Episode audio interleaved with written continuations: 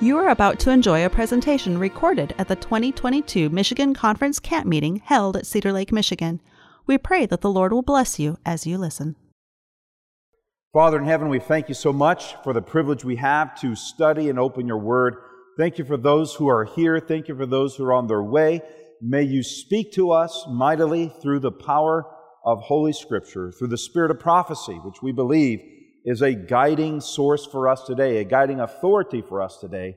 And Lord, we have special insight there, and it always points back to the Bible. So we want to hear the Bible speak today, not what's popular, not what's cultural, but what is true. And we know that the Scripture is true. So don't just speak to our minds today, Lord, speak to our hearts. Don't just speak to our hearts, Lord, transform our hearts. And may we be every moment of every day found to be new creatures in Christ, born again with your Spirit pervading in our hearts and in our lives today, making us more and more like Jesus until we become just like Him. So, this is our prayer this morning, and I pray it also for my friends here, those that are watching online. And we ask this and thank you for it ahead of time. In Jesus' name, let everyone say, Amen. By the way, I haven't done this, but those of you that are watching online, we thank you for joining us wherever you are in the world today. And we want to encourage you to share these messages with your friends. Those of you that are here as well, they have posted various means that you can do that, but share those things with your friends if you have friends you feel like would be a benefit to it. So let's dive in spiritualism and witchcraft in the Old Testament. So we saw yesterday from yesterday's message that the, there's a bottom line here with spiritualism, especially in the church. But I want you to see this. I'm going to read it because I, these are my own words, but I want to make sure that I'm pretty clear about this. The most baseline and fundamental form of spiritualism is any form of disobedience to God. Would you, would you agree with that based on what we've studied? That's the baseline. Now, it, it, it, it kind of begins to, to branch out into speaking to the dead and occult and all these things. But the bottom line is, we saw from Genesis that spiritualism is disobedience, and disobedience is spiritualism. We think that we will arrive at some higher place through exercising our own will rather than choosing God's will, believing our own words rather than His word, and lifting up ourselves rather than lifting up Christ. In doing so, we replace the God of heaven with the little God of who? Self. And you know, we often as Adventists, we will, we will uh, love to shout from the rooftops about the Antichrist of Bible prophecy. And I say that, and when, when I say it that way, some of you might think, well, maybe are we not supposed to do that? Yes, we are. But we love to do that while at the same time we're setting ourselves up as little popes. See what I'm saying? When we stray away from God and do our own thing, we become a little pope ourselves, you see. And so we can proclaim that over there while still doing this over here. We can be trying to call people out of Babylon while Babylon still exists in our hearts. See? Jesus said that to the Pharisees. You love to pray in the public places. You love to, to, to say this and that in, in, in front of the congregation. You love to do the scripture reading in the synagogue. He says, but you're whitewashed tombs. Now, I'm not calling you whitewashed tombs today. I'm just telling you what Jesus said to them. Well, the point is, Paul said once again, let us take heed lest we what? Lest we fall we can get spiritual pride about these kind of things and think, well, I don't practice spiritualism.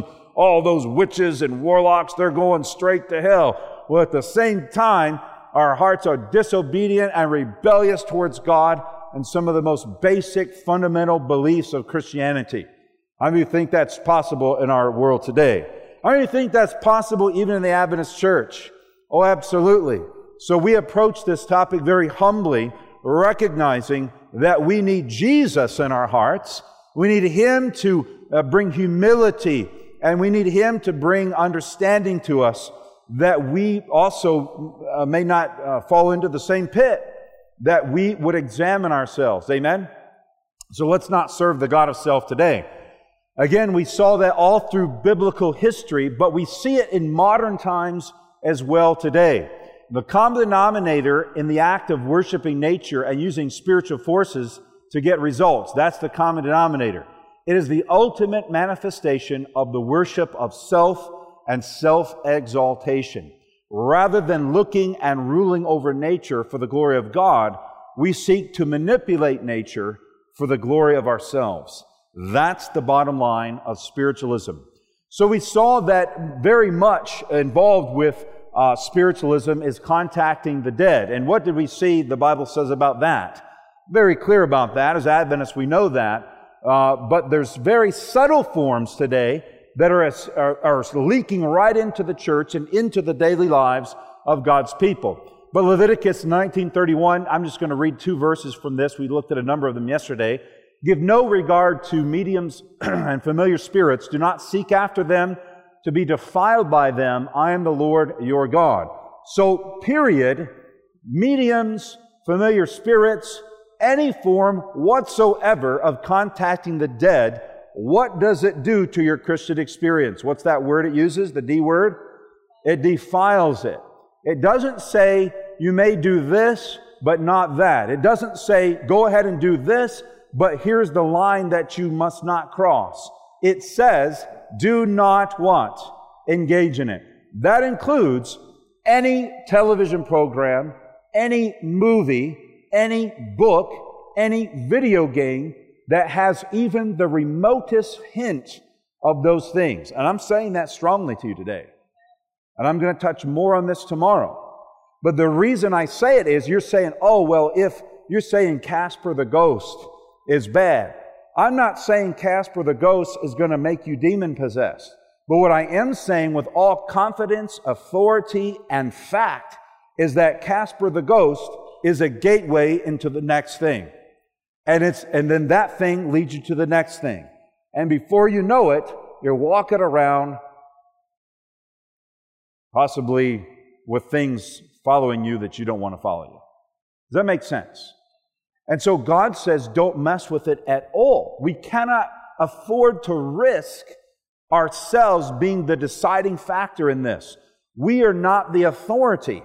Once again, if the devil was able to convince a third of the angels of heaven, and he was able to deceive Eve, who was in perfection with all the mental, physical, emotional, and spiritual uh, faculties intact and, and, and all those thought processes working as they should, as God designed them to be, if he was able to deceive them, what makes you think in today's world when Jesus says at the end of time, it will be worse than it's ever been, and that uh, even if possible, the elect would be deceived? What makes you think that you can discern how much is too much? Let me tell you, you have no ability to do that whatsoever and that's why God has made it easy for us. You know, what I've found throughout Scripture is that God always seems to make it easy for His people. How do you think that's the truth? He just makes it easy. He said to Adam and Eve, Here's a tree, don't touch it. If you touch it, you die. He didn't wrap it in some complicated philosophy or education or whatever. He just said, There's a tree, don't eat it. He said to his people, Leave Egypt walk through the Red Sea. All throughout Scripture, God makes it easy. I could give you example after example. And in the last days, God says, it's easy. Just don't touch it. Oh, but our carnal natures are drawn close. Our carnal natures seek after. And God says, bring your nature under control of my spirit. Amen? Yield your will to me and you won't have those. You may still have the temptation, but the temptation is going to get weaker rather than stronger. Amen? He goes on, Leviticus chapter 20, verse 27 A man or a woman who is a medium or has a familiar spirit shall surely be put to what? Be put to death. They shall stone them with stones, their blood shall be upon them. Now, Elder Gall, how many of you are attending Elder Gallimore's seminar in the afternoon? Uh, just a few of you. He talked yesterday about the anger of God. And he said, Why is the anger of God uh, prevalent? The anger of God is against sin, it's against the destruction of his people. And the anger of God in Scripture is proportionate to the love that he has for his people. Isn't that a beautiful thought? I didn't come up with that thought. Elder Gallimore had that thought. I'm just repeating it. But the anger of God against sin is proportionate to his love for his people. What is the level of his love for his people? It's infinite because he died for us. And so the anger that he has towards sin, which destroys his people, would also be pretty high, wouldn't you say? And so there's, when God uh, takes extreme measures against something like this in scripture, it is because he is guarding his people from widespreadness. That person that is engaging in the medium and the spirit, they've already given themselves over to it. See, there's, there's, for many of them, there's no turning back. I'm not saying for all of them, but for many of them. And so he eliminates the threat to the rest to keep it from plaguing everybody else. How do you think that's a fair thing to do? You won't find a more fair person than God. But what does the Bible say? We saw this yesterday, Ecclesiastes 9, verse 5 and 6. The living know that they will die, but the dead know not what? The dead know not anything. We studied about Saul when his, his very last act of, of disobedience towards God was engaging in witchcraft, engaging and communicating with the dead. 1 Samuel chapter 28. If you weren't here yesterday, we studied through this chapter, but there was a statement that I skipped over yesterday about Saul that I wanted to read here for you. Well, here's first the verse. First Chronicles 10 verse 13. It says, So Saul died for his unfaithfulness which he had committed against the Lord because he did not keep the word of the Lord. And notice this. it's very interesting. And the Bible does this more than once. I said this yesterday, but it was so important. I'm saying it again. It says he died for his unfaithfulness and because he did not keep the word of the Lord. So, every sin that Saul committed would be summed up in that one word, which is what? Unfaithfulness. So the Bible takes all the sins of Saul and combines them into one word, unfaithfulness. So he, his unfaithfulness was his acts of things that were contrary to the word of the Lord. And the Bible also charges him with not keeping the word of the Lord, right? So there's the both ends of the spectrum. But then, in a category of its own, all the sins of Saul summed up in one word, but then it says, and also because he consulted a medium for guidance. So the Bible actually kind of like puts witchcraft in its own camp over here, apart from all the sins. Now let me ask you a question. The sin of homosexuality, would that be included in unfaithfulness? The sin of adultery, the sin of murder, the sin of, of you know, whatever, whatever you want to say, lying, stealing, uh, deceiving, all those sins would be wrapped up in that word unfaithfulness. But then witchcraft has its own, it's, it's, it's, it's a whole other level, you see. And that's why God is so adamant about it. And what did ha- what happened? He did not inquire of the Lord, therefore he what? He killed him. And was it fair for God to do that? Yes, it was.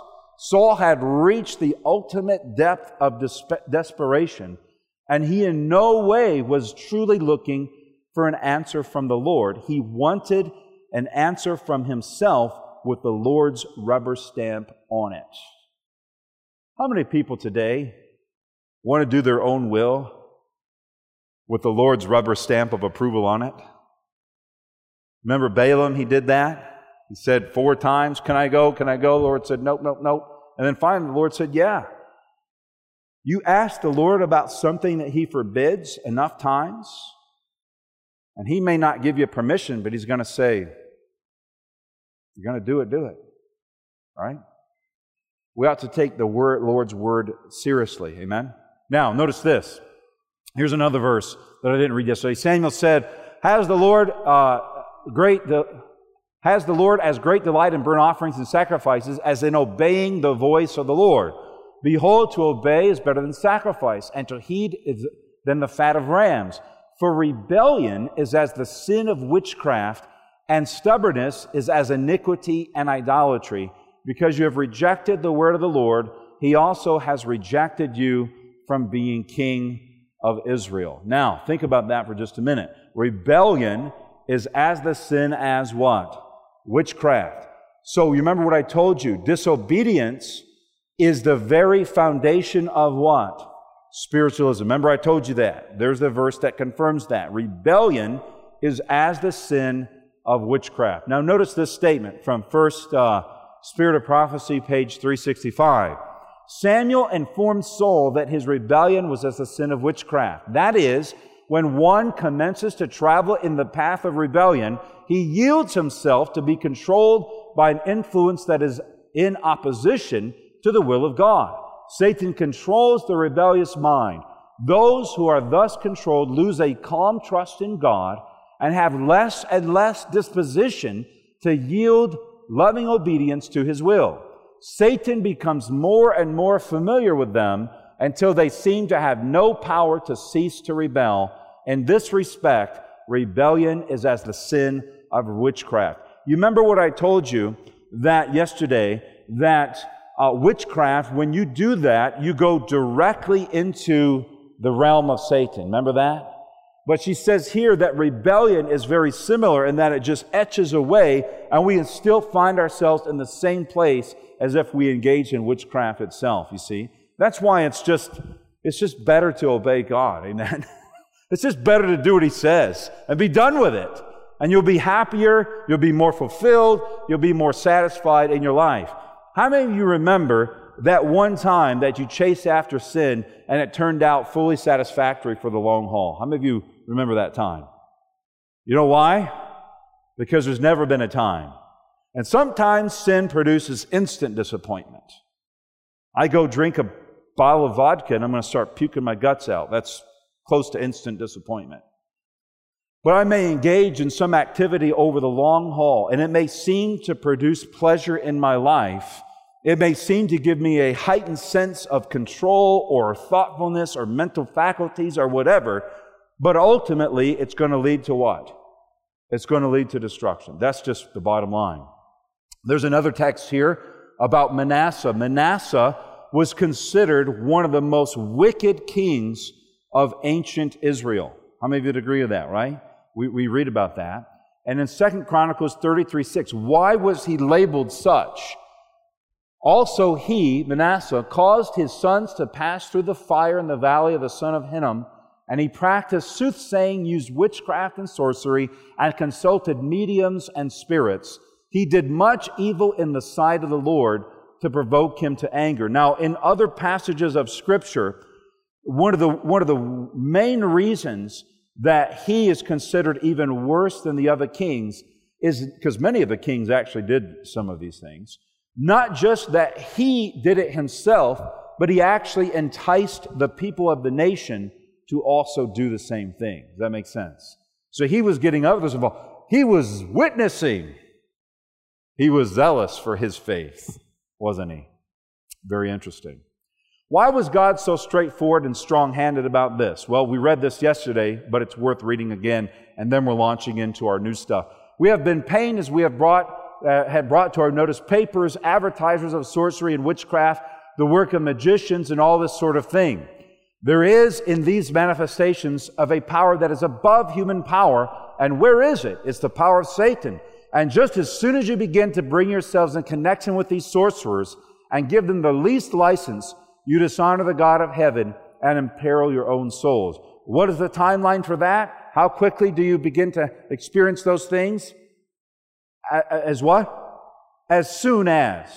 So instantaneously. It's not like there's a trial period. Hey, check this out for 30 days, and if you don't like it, you can check out without any consequence or any, any problems for you.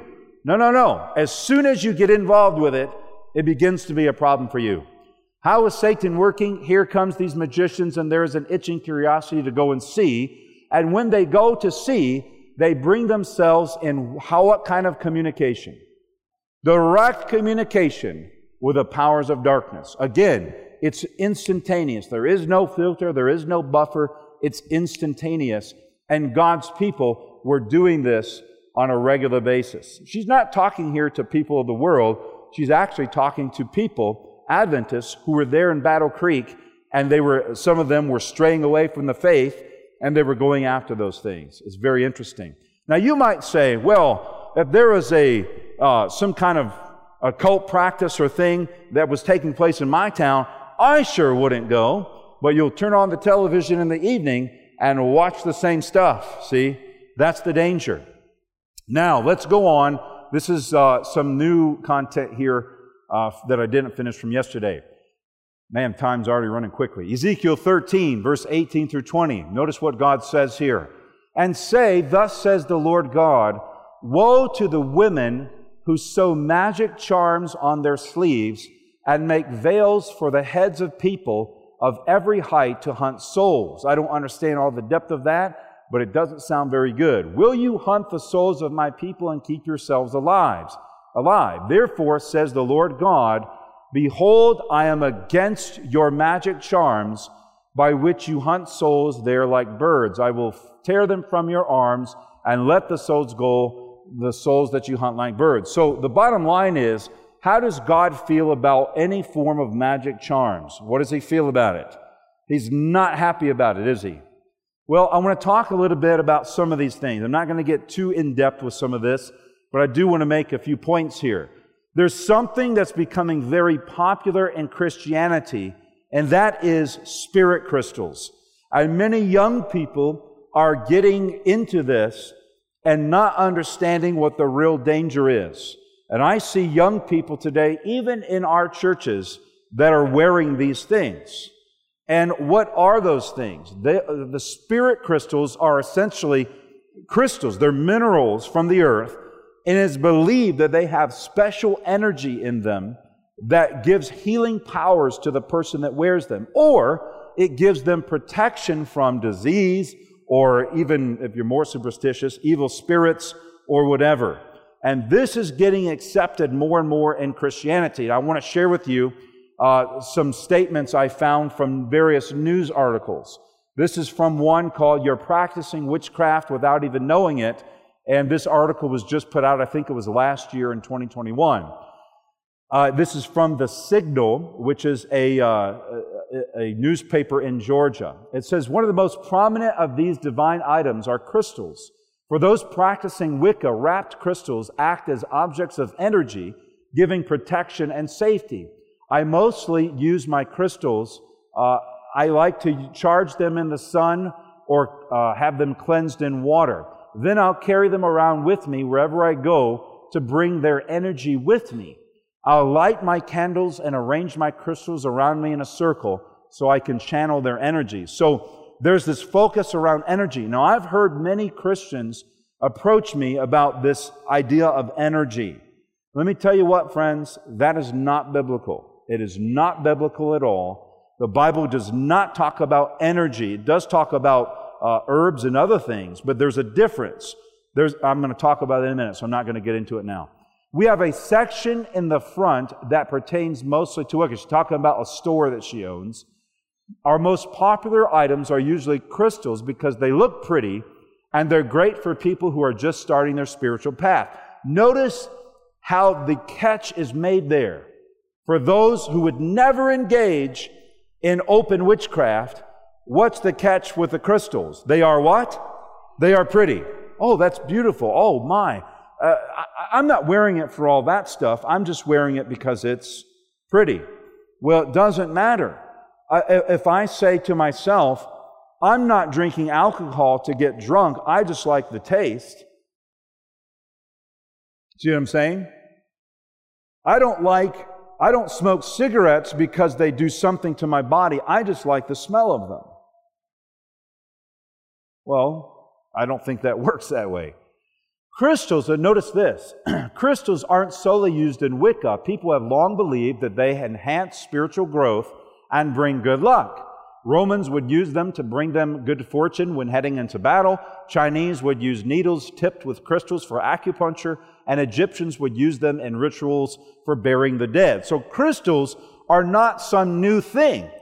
I want to tell you, all the stuff that's happening today, the, the people who are the heads of the wicked and the, and the occult group, they know there's nothing new under the sun, see?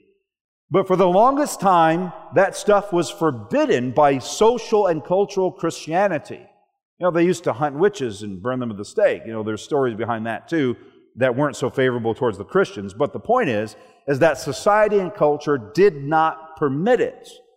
But now we're entering into an age where it is permitted, it is socially acceptable, and it is socially recommended. However, what's interesting is that the vast majority of the people who are getting engaged in it think it's new. Oh, this is just some new cool thing. It's fun, it's innocent, it's pretty.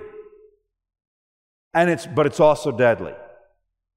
Today, wrapped crystal jewelry isn't restricted to any one religion. It can be seen around the necks of many of the hottest celebrities and is sold everywhere from urban outfitters to Walmart. It is kind of weird seeing this trend take off and then people don't even realize that some of the things they're doing are part of being a Wiccan.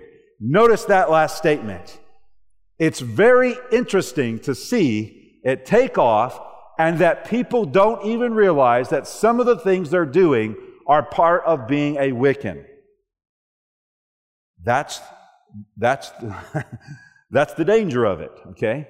That's the danger of it, is that people are engaging in things and not even knowing it. Now, it's interesting, I found this other article online that many people in Christian circles, the more conservative circles, are, are, do not believe this way, and you'll find plenty of articles about that. They condemn these things. But many circles of Christianity are now accepting it. This is from uh, Trinity uh, School. They have a school, a Bible school, and a healing school. Uh, and the article is entitled, It's Not New, It's True. And it's talking about crystals and Christianity. And I say this because you know, many people today, I've seen people around camp meeting wearing these things. Notice what this article says. Some people are reluctant to use crystals because they don't see them being used for healing in the Bible. X rays, MRIs, EKG machines, or ultrasounds weren't used or talked about in the Bible either, but we don't have any problems using them. The, the difference is, is that we're not seeking to bring healing and, and energy into people, we're using them to detect something. There's a vast difference between those two. While there isn't any passage in Scripture that I have found that shows someone using crystals, stones, or rocks for healing, we can clearly see that they were highly valued and used and worn for spiritual purposes. It is through scientific discovery and research that we have learned to use things like radium, lithium, and so forth for medical benefits because crystals put off uplifting frequencies and we can use them for the benefit of our health. Now, so what this person is saying is just because it's not written explicitly in the Bible must mean it's okay to do it. It's not that big of a deal. And there's other trends today where people say, oh, it's not explicit, but the principle is there. To use any form of nature to try to bend the powers of nature to satisfy your own uh, whatever or to bring uh, some type of impact into your life the Bible says no, you see. So what's the difference between crystals and herbs? The difference is, is that th- th- that thing is already there. It's the actual physical thing itself that has some kind of element in it that I'm absorbing into my body. I'm not trying to exert some type of energy out of that thing to bring healing to me. That's the difference. Do you see what I'm saying? There's a big difference between those two things. And, and the Bible does explicitly say use herbs for some kind of different kinds of healing. There's examples of that. There are no examples of crystals in the Bible, and the Bible gives plenty of admonition against it. It would be included in those things called charms. What about other things? Like incense. Incense is often used for that.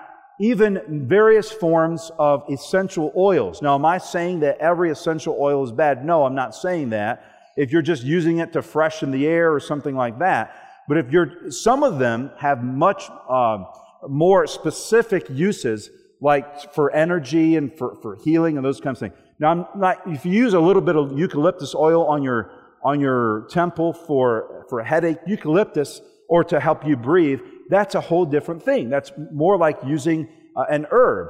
But if I'm trying to exert power out of it or energy out of it, that, there's a strong difference between the two. The same thing with these balance bracelets. And people will swear by them, the electromagnetic, electromagnetic energy and this type of thing, and they say, oh, well, you know, it's, it's the same type of thing. I'm trying to bend nature and exert out of it a form of healing. People say, well, I'm just trying to get healed. I'm just trying to help myself. What's wrong with that? Nothing if you use the means that God has ordained. You read the book Ministry of Healing, it tells you all kind of stuff to help improve your health. We're not called as God's people to go out chasing after these gimmicks and charms and these various forms of spiritualism. We're just not called to do that. Okay?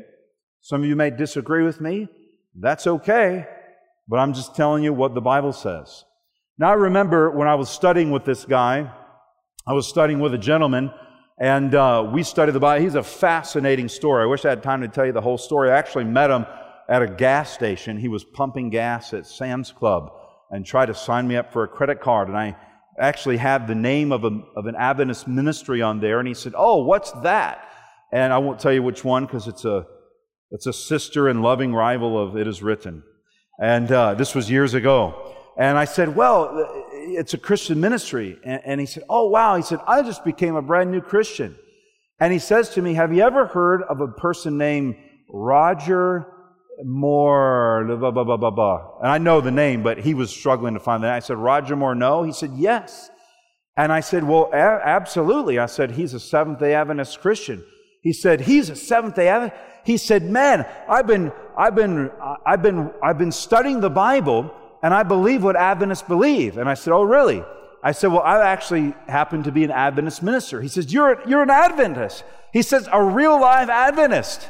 And I said, Yes. He says, You're the first real one I've ever actually met.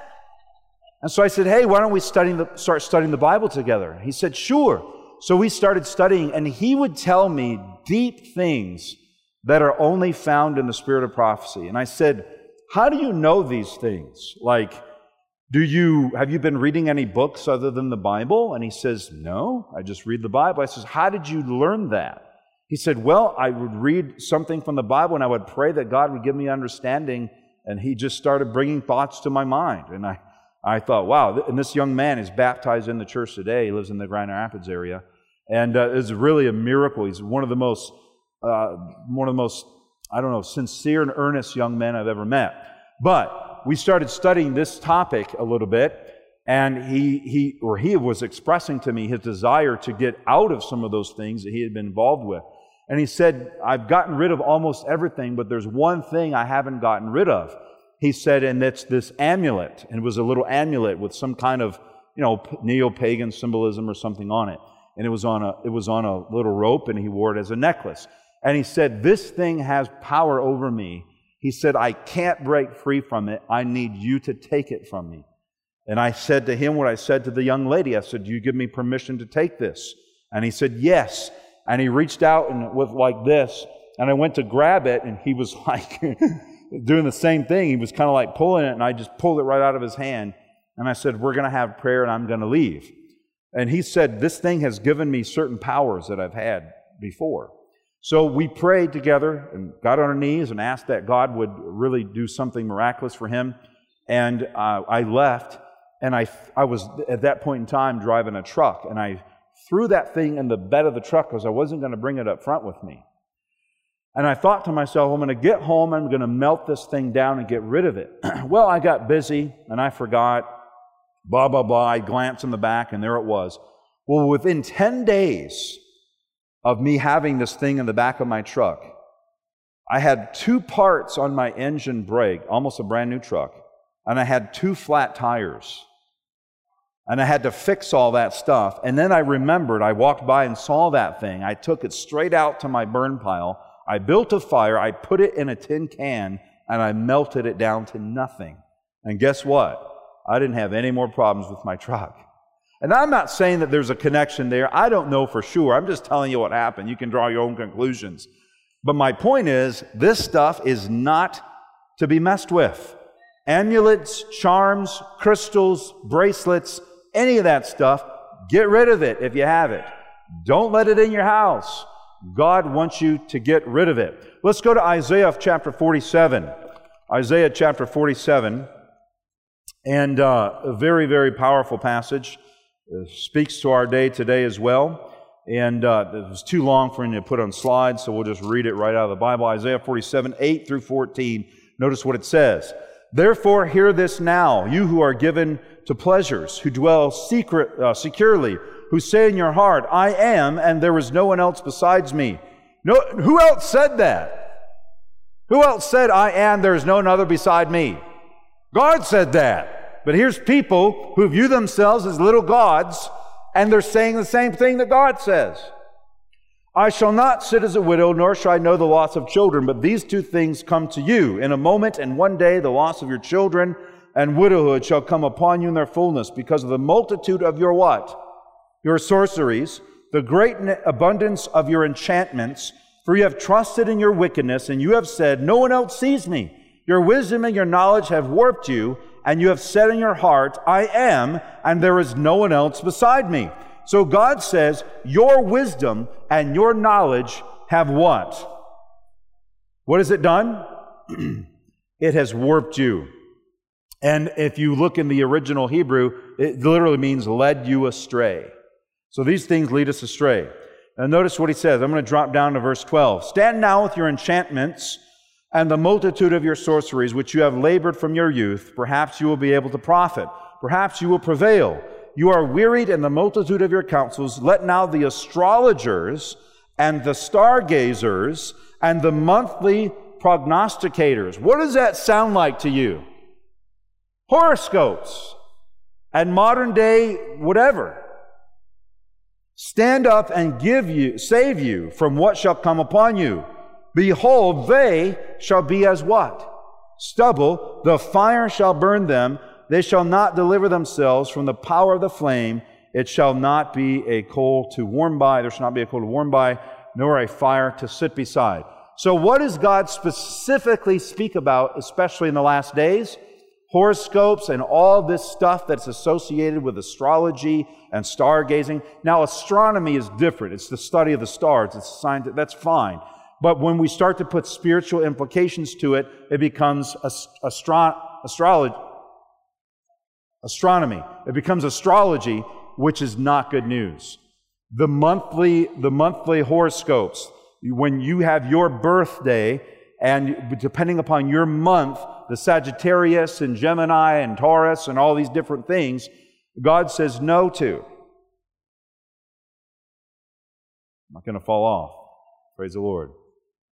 But there are people today who are chasing after them, and I see Christians all the time talking about this stuff. Now, I want you to notice here uh, the uh, this is just something I looked up. There's a one lady called the Hood Witch and she practices everyday magic and posts daily horoscopes and witch tips. She has nearly 500,000 followers on Instagram. This is one of the dangers of social media. I'm not saying you shouldn't have social media because you can promote the gospel on it, but one of the other the, the downsides is that there are people who you would never see or never hear of this woman who now has 500,000, half a million followers promoting this type of stuff, see?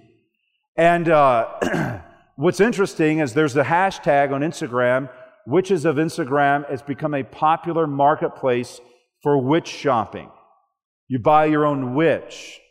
There's another gentleman, Michael Cardenas, who uh, is living in California. He has a little shop and he sells 40 minute tarot card readings for $85, $55 for a spell consultation, and 150 to $500 to actually cast a spell. Isn't that interesting? The occult business sells more than $2 billion of paraphernalia per year. 2 billion. And there's only, there's only 2 million plus witches in North America. $2 billion mind blowing how consumed people are with this stuff. Notice this article about this gentleman. It says Michael Cardenas tracks to the San Diego River with honey, flowers, and champagne in tow. He leaves these offerings for a love spell on the riverbed and checks with the spirit to make sure they've accepted it. Then he goes back home where he does most of his actual spell work and leaves another offering on the altar of his client. Then every single day for 14 to 21 days, I am going to go and I'm going to do energy work around it. It's intense, he says. He's a professional witch and has been practicing more than 15 years. He owns a certain business in San Diego where he offers spell work and tarot readings. He's part of a growing trend of New Age beliefs, things like psychic readings, astrology, and tarot cards, and so forth. I want you to notice this. Notice this. He says, he says, uh, he meditates on it. He leaves offerings at the altar and he meditates on it for an hour a day. And sometimes he contacts his client and tells him to do something like a spiritual bath. He divines with the Spirit and determines what offerings are to be left. It's very involved, he says. That's why I charge. The reason I share this with you is because look how dedicated this man is to this. He says, I'll meditate at least an hour a day on it. Are you meditating on the life of Christ for an hour a day? He's actively engaged with his clients. Are you actively engaged with your neighbors about the gospel? Is this man more zealous about the occult than you are about Christianity and the Bible Jesus Christ? That's my question for you this morning, you see. This man, these people are dedicated, they're serious about it. And we often just are flippant or Laodicean or lukewarm about our faith. They're more dedicated than God's people are many times. Now, I not- notice this sentence. This was also in that article, and I find this mind blowing. What was once a crime punished by execution is now a well established part of mainstream U.S. culture. That is terrifying, if you ask me. Alexandria Ocasio Cortez, and this is not a political statement, but in 2019 revealed that she consults an astrologer to give her guidance. And if you think, oh, well, you're just, you're just some Republican, whatever. No, no, no. Nancy Reagan in the 80s did the same thing. Hillary Clinton will not say whether she does or doesn't, which means she does. Um, Eleanor Roosevelt, uh, FDR's wife, even back in those days, consulted a medium regularly for guidance. Many politicians and Hollywood stars and film writers and songwriters and all those people are, many of them are engaged in these things. And this is how the devil takes hold of the whole earth and is able to bring together the whole earth in the system of Babylon in the last days. He's doing it through this one channel. I find it very interesting. Now, I want you to notice something here. we got to move because running out of time. Whatever I don't cover today, I'll cover tomorrow. Witchcraft, let's saw this. Witchcraft isn't just for Halloween anymore. And what the point is, is that this is a, a daily practice.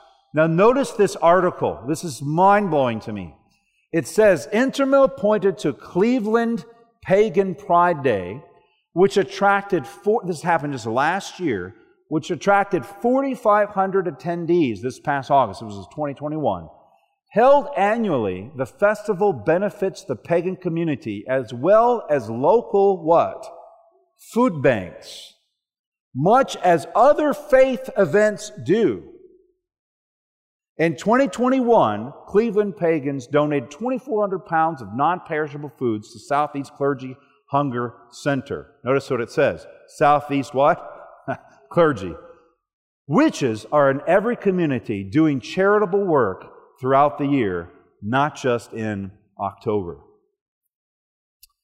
We often think that we give a sandwich to a homeless guy with a smile on our face and we've done the work of Jesus. And maybe you have. I'm not saying to do that is not the work of Jesus. Okay?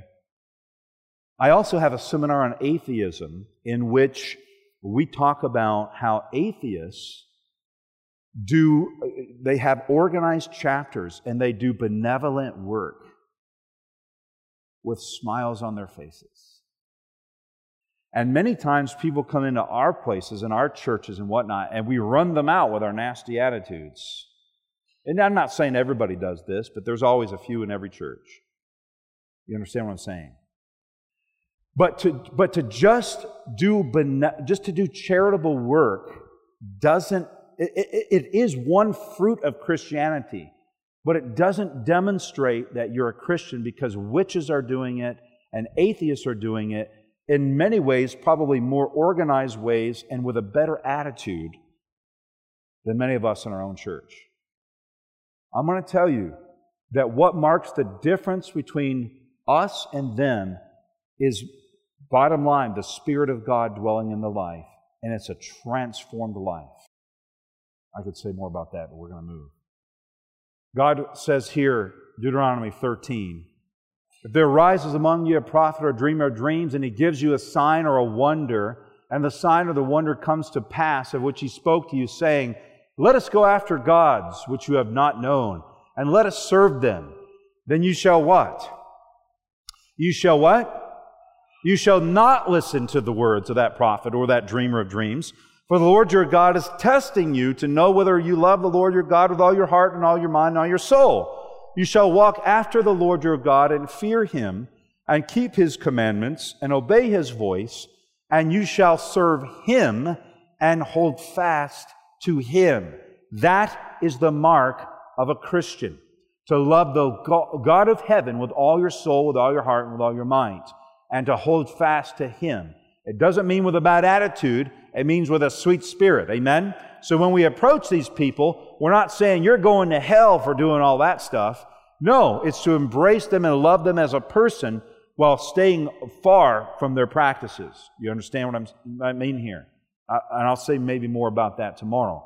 But I want you to notice here if there is something about this thing that, that, that there may be people who seem sweet, who seem innocent, and the mantra in today's culture is whether it's homosexuality or whether it's this or whatever it is, you just need to hear their story.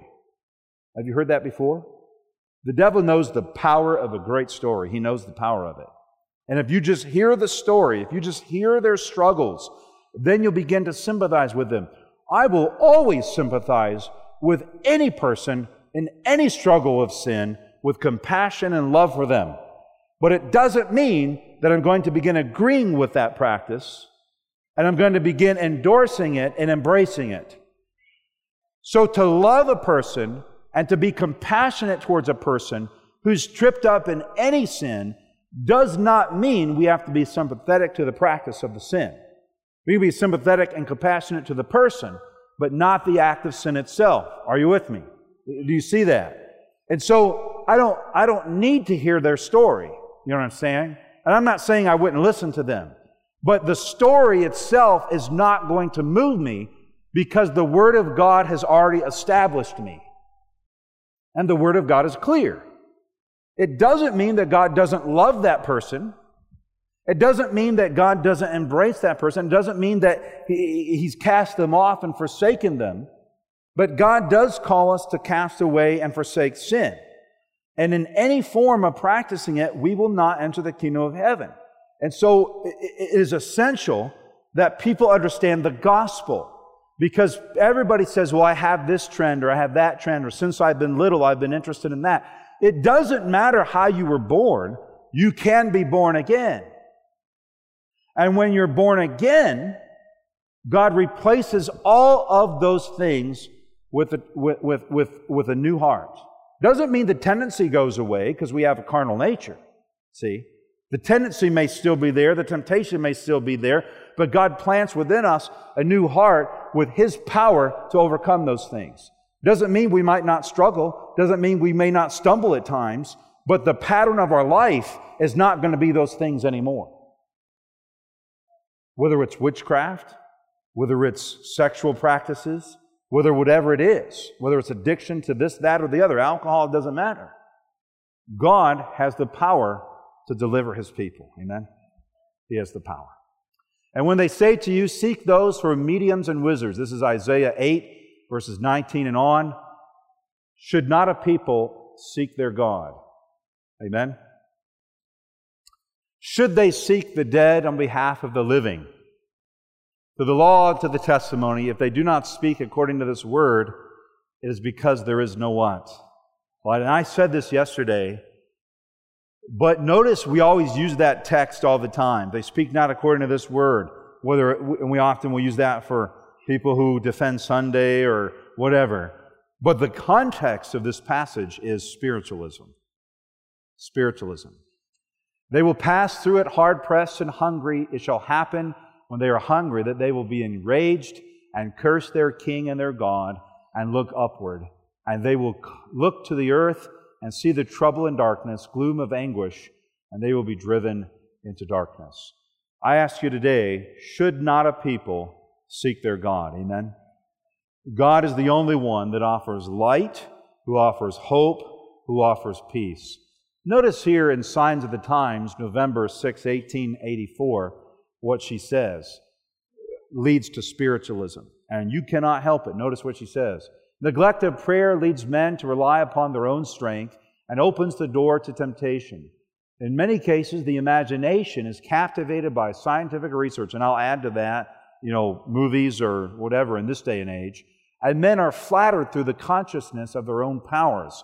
We've said, seen that in some of the articles of what they say. The sciences which treat the human mind are very much exalted. they are good in their place, but they are seized upon by Satan as his powerful agents to deceive and destroy souls. His arts are accepted as from heaven, and he thus receives the worship which suits him well. Note, it's very interesting that, that in today's world, people are making the, they're, they're trying to cross over these practices into Christianity, and then once they're there, they defend them. Christians defending Harry Potter, Christians defending Lord of the Rings, Christians defending crystals, or any form of media or practice. People today who say, I'm a Christian, are now defending those things. That's why USA Today could report that 62% of Americans believe in some form of New Age practice. It's very mind blowing. The world, which is supposed to be benefited so much by these things, never was so corrupt as now. Through these things, virtue is destroyed, and the foundations of what? Spiritualism are laid. So, what she says, corrupt science leads to spiritualism, and neglect of prayer leads to spiritualism. Do we see a prevailing practice of both in the world today? What do you think? Oh, absolutely. Jesus said, I am the what? The way, the truth, and the life. Now, I was going to close. I was going to get into the New Testament. We didn't. We'll do that tomorrow. But uh, I, I, know that we can cover both topics tomorrow, so I'm not too worried about that. But I want to tell you a story. We have about two, about three minutes left. And uh, this story is true about a good friend of mine. And he was training to be a minister and he got frustrated and he ended up leaving the church and he began to practice witchcraft and sorcery. He flew all the way across the country to Colorado. Boulder, Colorado is kind of a stronghold for spiritualism today. If you've never understood that, it's true. And he actually ended up living for some time with a practicing witch. This was a Seventh day Adventist young man, grew up in the church. My friend, I'm not going to name any names here, but my friend, who was an ordained minister, woke up in the middle of the night with a strong sense that this young man was in great danger. His life was in peril. He did some research and he did some whatever, and he found out where he was, and he got on a plane and he went to pick up this young man. He knocked on the door of the house where he was with the witch. And the witch opens the door and says, Hello, death is our friend. and my friend says, As a minister of the gospel, I'm here to tell you today that death is not our friend. And not only is it not our friend, it's actually our enemy. I want my, and he named his name, I want him. Where is he? And the witch said, well, You can't have him. He's mine now. And my friend said, Move out of the way. I'm here to get him, and he's going with me. And the witch said, No, he's going to stay here with me. I'm not moving, and you're not coming in. And my friend said, uh, one of the few times in his life he used force, and I believe it's acceptable at times to use force in these types of situations. He said he took that person and he pushed them aside out of the way, and he went into the house and he found it was his nephew, uh, uh, his brother-in-law, found his brother-in-law in the back room uh, hiding as the witch had told him to do.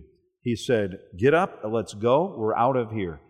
They got out in the car, much to the um, to the protest of the witch, but they got and she was you know calling out curses and whatever. And they got in the car and they began to drive back to where they lived, a couple of thousand miles away, all the way across the country. After they had driven several hundred miles, they stopped in a random place and went into a store. Neither one of them had ever been to that place before. And as they were walking around, a person came up to that young man, called him by name, and said, Why are you leaving us? You need to come with me right now. You think the devil has his network? That young man said, Okay, and started to walk away with them. My friend, I think the Lord gave him uh, some intuition, sensed that something was happening. He looked over and saw him going off with this man, and he ran over there and grabbed him. He said, You're not leaving. He said, Yes, I'm going with him. No, you're not. You're staying with me. And so he got back home and he said he took him out into the wilderness and to a very desolate place in the woods with the, with the nature. And for over two weeks, they stayed there. And he made him sit on a rock and read the Bible almost all day long. And this young man, by the grace of God, was delivered. And he began to memorize hundreds and hundreds of scriptures. And he's, and he's a minister to the state. He's now going to be a missionary. How many can say amen? And uh, the, let me tell you, the power of this stuff is real. It, it, it gets implanted in people and it sucks out their life. But the power of the gospel is greater than those things. The power of Jesus. Death could not retain Jesus in the grave because his life was perfect, his life was righteous. And there's power in him. We're going to see that through the New Testament tomorrow, God's power in that. And then we're going to see it in modern culture and the dangers that you may have sitting in your living room right now. How do you think we need more of the power of the gospel? How do you think we need more resurrection power of Jesus? I don't think you need the living Christ dwelling in your hearts through faith and the Spirit of God leading you and away from. You don't need charms and you don't need crystals and you don't need all these different things, incense to keep the spirits away. You just need to have the Holy Spirit in your life and God's going to guard you. Amen. He's going to keep you. And I'd rather trust in Him than any of that garbage today. We don't need that stuff because we have Jesus Christ and He is one with us and He is one for us and He is with us. Amen. How many think that's a wonderful thing? Let's stand together and pray and ask the Lord's blessing to be with us. Father in heaven, we thank you today. We rejoice in your power. We rejoice that Jesus is the way, He is the truth, and He is the life. And we sense today that the dark clouds are gathering, that the darkness of the earth is getting greater and greater. The Spirit of God, we're told, is being withdrawn from the earth. But as the Spirit of God is withdrawn from the earth and the Spirit of darkness closes in, the Spirit of God within us grows more powerful every day. And, the, and day by day, we're being renewed. The inner man is being renewed to be more and more like Jesus, so that in a world of darkness, we can stand as light in the darkness. The light of your glory shining upon our face the light of your glory shining in our hearts will prevail against the darkness, and we will be your witnesses on this earth, and we will be your representatives. That is our prayer. That is our hope. That is your plan. And we ask it to be fulfilled in us. In Jesus' name, amen. To listen to more of these presentations, you may visit the audio archives at misda.org slash audio 22 or search for Michigan Conference Camp Meeting wherever you get your podcasts.